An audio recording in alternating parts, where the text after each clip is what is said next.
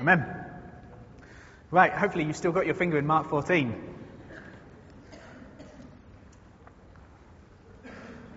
Just so you're aware, in December we're going to be having a break from Mark, so we're going to be um, doing some Christmas stuff uh, and uh, and uh, te- preaching on the Christmas story. So this is the last one of Mark for 2014, and then we'll come back to it in the new year. So Mark 14, 53. They took Jesus to the high priest, and all the chief priests, the elders, and the teachers of the law came together. Peter followed from a distance, right into the courtyard of the high priest. There he sat with the guards and warmed himself at the fire. The chief priests and the whole Sanhedrin were looking for evidence against Jesus so they could put him to death, but they couldn't find any. Many testified falsely against him, but their statements didn't agree. Then some stood up and gave false testimony against him. We heard him say, I'll destroy this temple made with human hands, and in three days will build another not made with hands. Yet even then their testimony didn't agree.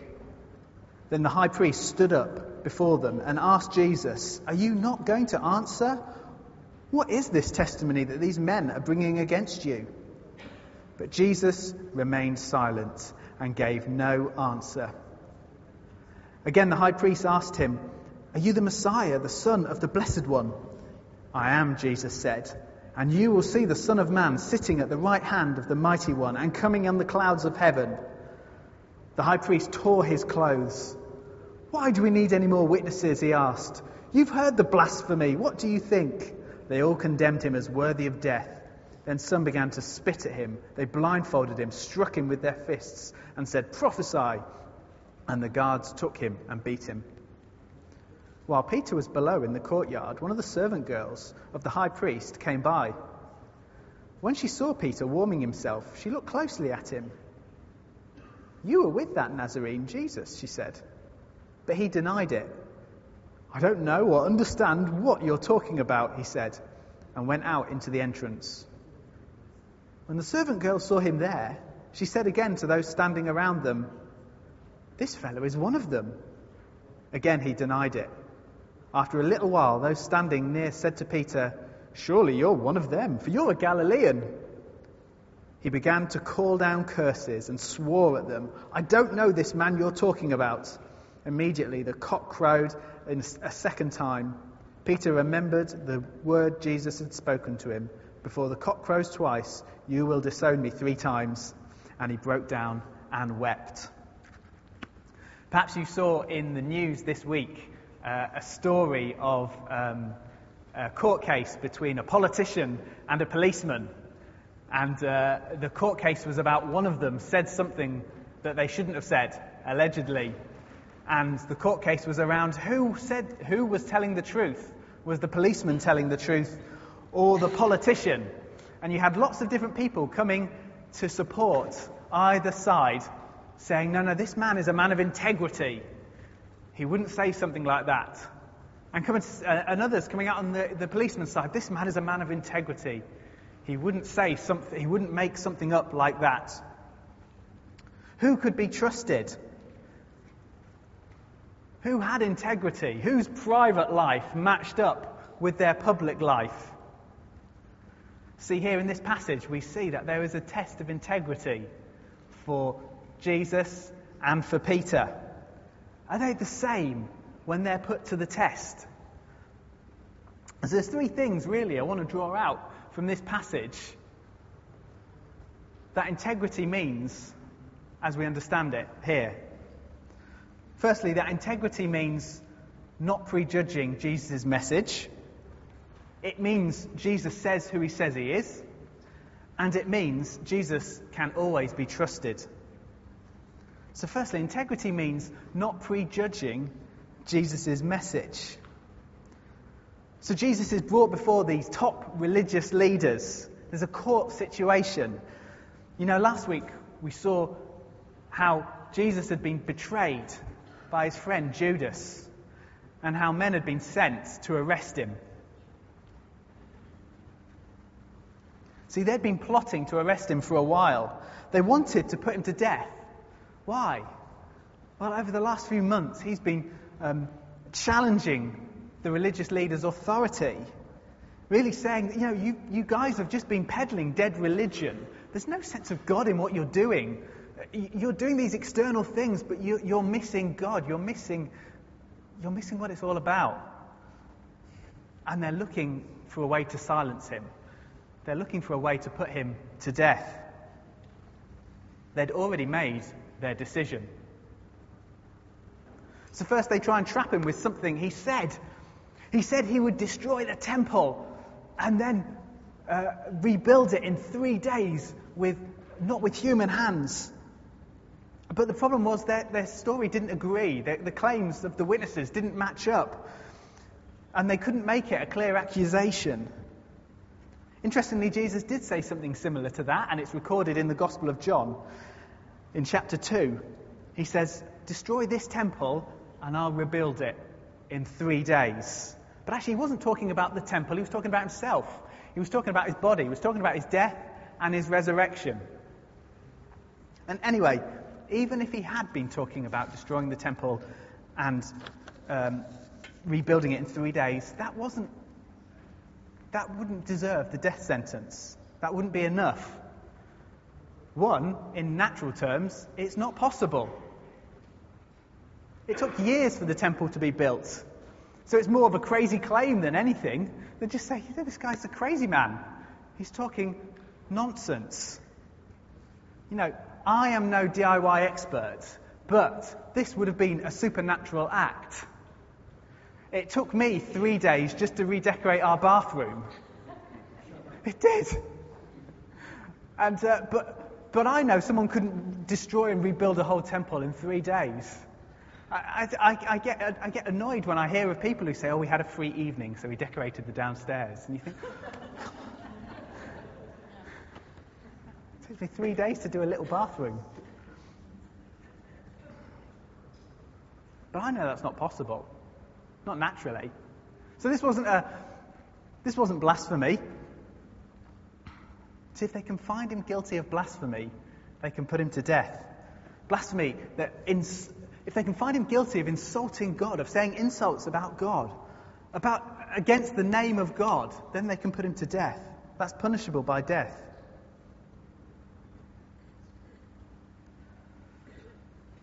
But it says they can't find. They can't find anyone who can testify well to give a reason. See, they're looking for a reason to reject and condemn Jesus. See, in every other way, they have rejected Jesus and his message. But they want to feel justified. They want to feel they've got a reason to condemn him. Do you know, I want to suggest that our modern society is not that dissimilar to that. People want a reason to reject Jesus, they want a reason to reject Christianity. Don't you know that religion starts all sorts of wars? Don't you know this? Don't you know that Christianity doesn't actually have any relevance to 21st century modern life? Don't you know there's just no evidence for it? You know, even just a simple, brief look at that final one shows that that's just not the case. You know, have you looked seriously at the evidence for the resurrection of Jesus? You know, we take time on Alpha to kind of go through this and to talk about this. Just one comment on that. Uh, the Bishop of Durham, the, sorry, the ex-Bishop of Durham, Tom Wright, from a few years ago, just up the road here, um, said, do you know, the historical claim in Christianity that you have an empty tomb and personal uh, meetings with Jesus, people experiencing personal meetings with Jesus, means when you put those together, that's weightier than you think. So if you have just an empty, if you just have people claiming personal meetings with Jesus after he was resurrected, then you can say, well, actually, that, you know, that happens a, a lot, actually. People claim to see loved ones after they've died. That can happen quite often. All they had to do was open the tomb and bring out Jesus' rotting corpse and say, look, there it is. Or if you just had claims of an empty tomb, Well, they'd say, well, that's no claim of resurrection. That's simply just someone's robbed the tomb. Someone's just taken the body. But actually, Tom Wright says, when you put these two together, do you know that's far more weightier than you can imagine? And uh, he quotes, he makes a quote which I've had to write down for you because it's quite long, and so I've got it on there. Oh, there we go. He says this The claims of Christianity are both of them. He says the early Christians didn't invent the empty tomb and the meetings and sightings of the risen Jesus. No one was expecting this kind of thing. No kind of a conversion experience would have invented it, no matter how guilty or, for, or how forgiven they felt. No matter how many hours they pored over the scriptures, to suggest otherwise is to stop doing history and enter into a fantasy world of our own. See, people can be so intent on having a reason to reject Jesus that that's exactly what they do. And I wanted to say, if you're here today and that's you, I'd really encourage you to check out the claims of Christianity. I'd really encourage you, why don't you come on our next Alpha course in the new year? Why don't you come along on our Sundays through December as we look at the Christmas story and as we talk more about Jesus? Why don't you take a little booklet that we have on our welcome table called Why Jesus? A little red booklet. You can take it away today. Be open to investigating Him. But actually, it goes more deeper than that. It goes more deeper than just saying, do you know, looking for reasons to reject Jesus is just something we do in our modern society. Actually, the Bible says it points to a much deeper problem. It points to a deeper problem in human beings like you and me. At the heart of human beings, the Bible says, is a commitment to reject Jesus, a commitment to reject God and everything He is. So, integrity means not prejudging Jesus' message. Secondly, it means Jesus says who he says he is. Jesus is who he says he is, sorry. See, these leaders are so intent on condemning Jesus. They start questioning him, they get no response. They try a different question. Maybe we can trap him with his own words. Are you the Messiah, the Son of the Blessed One? See, in order to understand um, uh, in order to understand this, we need to understand what they're asking him and what his answer is. So let's look at what they're asking. They're saying, Are you the Messiah? Are you the one that's going to come and save Israel? Are you going to restore Israel? Are you going to uh, release us from this bondage we're in? Are you going to bring Israel back to its former glory? Are you the one that God sent for us? Actually, answering yes to this might not be blasphemy. They were waiting for a Messiah. They believed God would send one. But they don't just ask this. Actually, they ask, Are you the Messiah, the Son of the Blessed One? See, that phrase, the Son of the Blessed One, is kind of like, it's kind of a way of saying the name of God without actually saying it. God's name was too holy to say, it was even too holy to kind of speak, his, speak the name of God. But actually, this would be a phrase that they would use to refer to, to refer to God. Are you the Son of the Blessed One? It'd be a way of saying, Is that who you're saying you are? And then Jesus' answer is this I am. And you will see the Son of Man sitting at the right hand of the Mighty One, coming out on the clouds of heaven. Again, it's a way of saying, I'm God, without actually using the word God. We haven't got time to look into it, but it's taken from uh, the book of Daniel, and uh, it's taken from Psalm 110, and it's kind of a mixture of both. And they would have known, they would have known their Old Testaments, and they would have known exactly what Jesus is saying and what he's claiming. Sounds a bit cryptic, a bit confusing to us, doesn't it, when you first read it? It's all this about clouds of heaven and coming on uh, all this. But do you know their response? Sorry, their on their hearing, they were clear what Jesus was responding to. See, this is one of the clear claims of Christianity that Jesus is God. That he claimed to be God in the flesh, God coming to earth. That's what we celebrate at Christmas, isn't it? That God cared enough about human mankind to enter our world as a baby, born to an unmarried teenage mother in the Middle East 2,000 years ago, and chose to live like you and I. Chose to not simply just kind of hide behind a human shell, but actually to live as a man. Still fully God, but as a man, and experiencing what it meant to live in our world right now, experiencing hunger, joy, tiredness, sorrow, and growing up and beginning a movement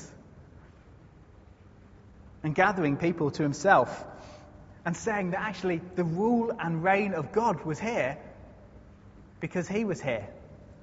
And that if they were encountering him, they were encountering God. But for the high priest, do you know, Jesus' answer was total blasphemy. Total blasphemy. He tears his clothes in some kind of symbolic act of outrage, rips them. So he could now take Jesus to the Roman authorities and say, Look, here's a rebel king. Comparing himself to your Caesar. And he could take him to the Jewish people and say, Here is a false prophet, a blasphemer that deserves death. Thirdly, integrity means Jesus can always be trusted.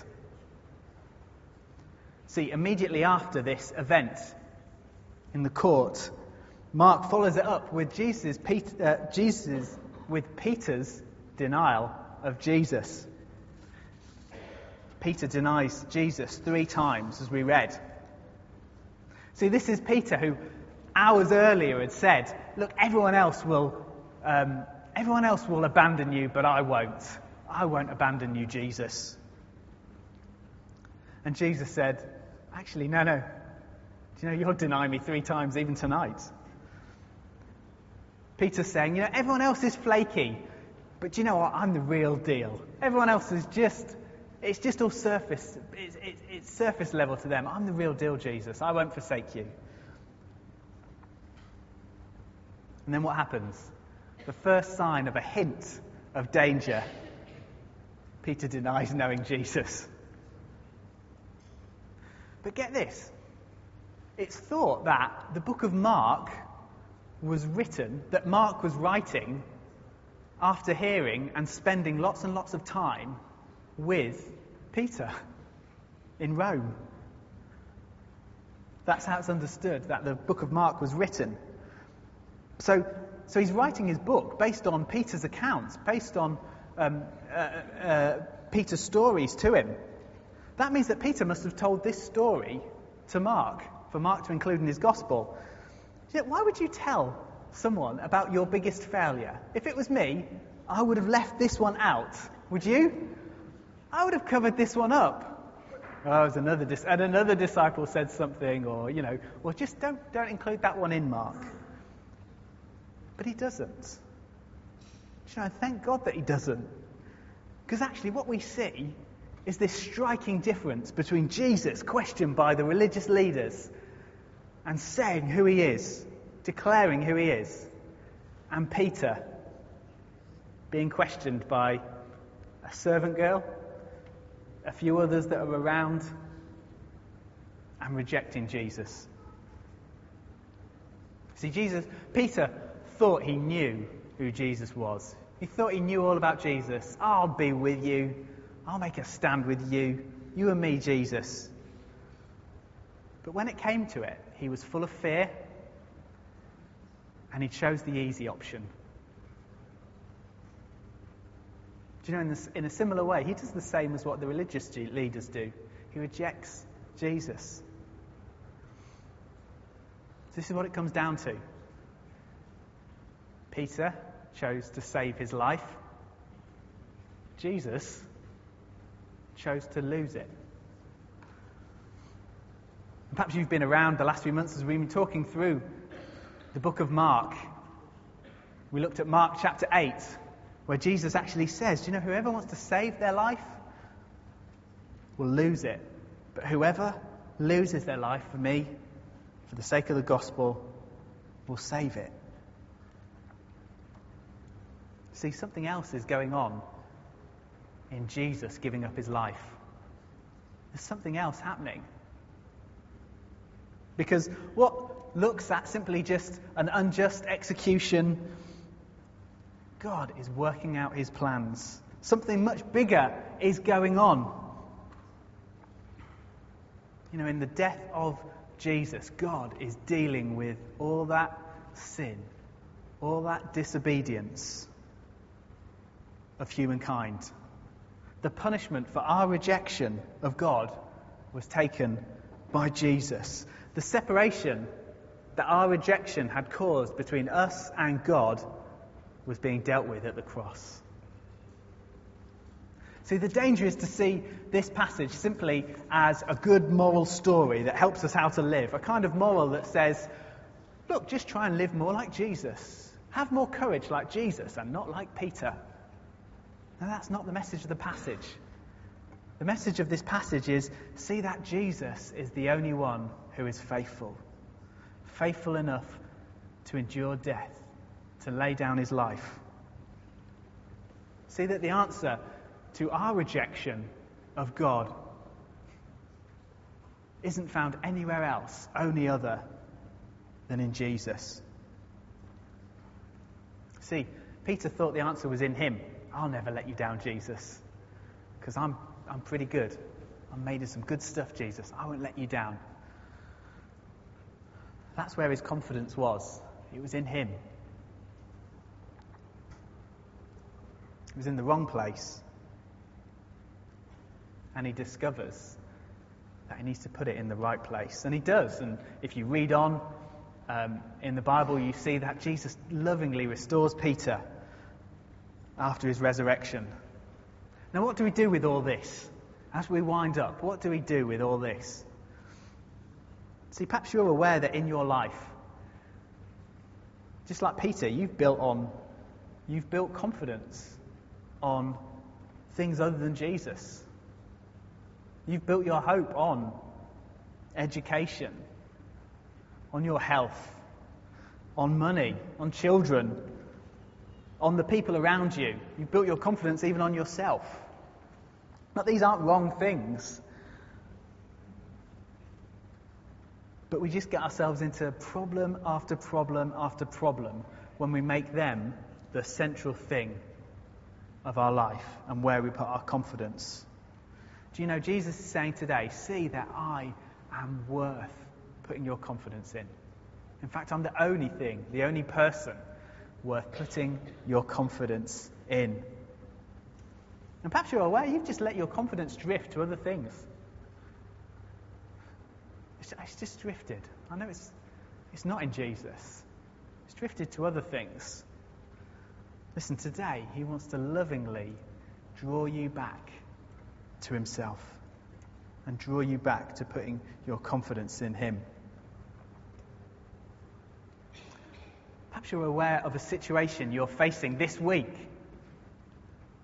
That person, that meeting, that day I've got to face this week, that decision. Do you know the answer is not in you? It's not. It's in Jesus. The answer's in his good news message.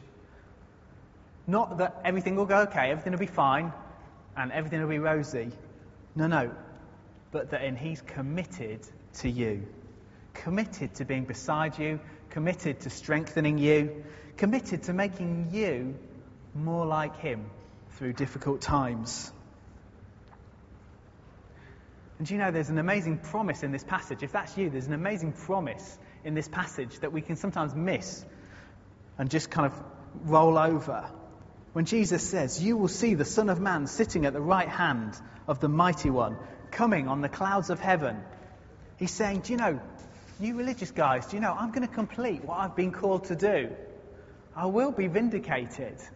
There will be a day coming very, very shortly, as it were, then, where my death will achieve what it's meant to achieve to rescue and restore those who put their trust in me. Listen, let your confidence be in Him. He will not let you down. He didn't in front of those religious leaders, He didn't at the cross, He doesn't today, and He never will. That's integrity. That is integrity. Or maybe you know that, just like those religious leaders, you've been rejecting Jesus. You know, and anything, any real reason to do will do. But you just know you've been rejecting him. But today, perhaps you're aware that he's just, he's reaching out to you today. He's saying, you know, stop, stop rejecting me. Look, you haven't, you haven't blown it with me. He doesn't call us to sort out all our problems first before we come to Him. Actually, He says, Come to me. He doesn't say you need to be sorted first. He says, Come to me. Hey, we'll work on those things as we walk through life together. He says, No, no, come and, come and receive forgiveness in me first. Let that change you. Come and live a life with me. Allow that to change you, not the other way around. I want us to pray and uh, respond in a song, if that's okay. Why don't we stand? Perhaps if you've got your, microphone, your earphones on, don't stand because then you might not be able to hear. Uh, but why don't we stand and pray? If the band could come up.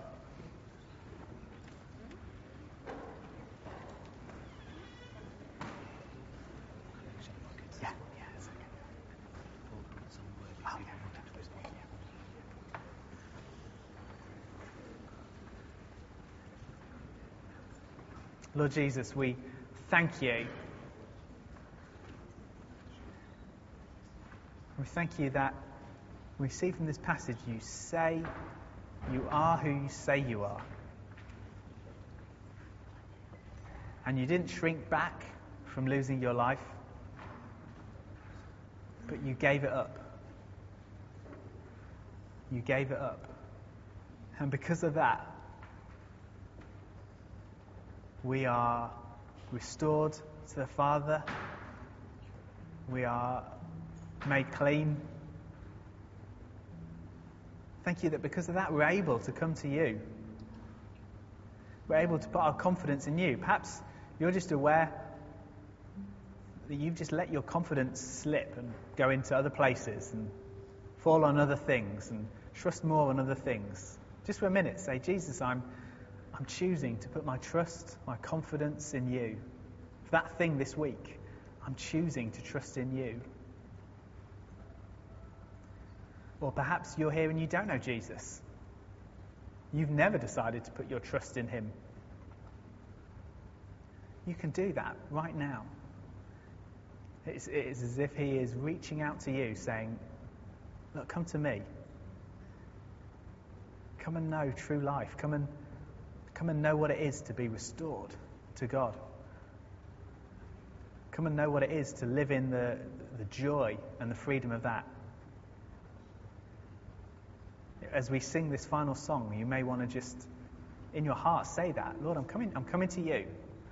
I'm choosing to make a step towards you this morning.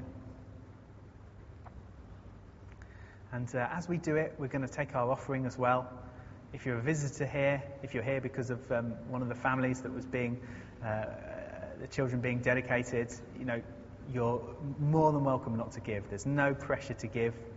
Um, it's primarily for people who are here week in, week out, um, as an opportunity for them to give. Um, but we're going to do that in response as well as we sing together.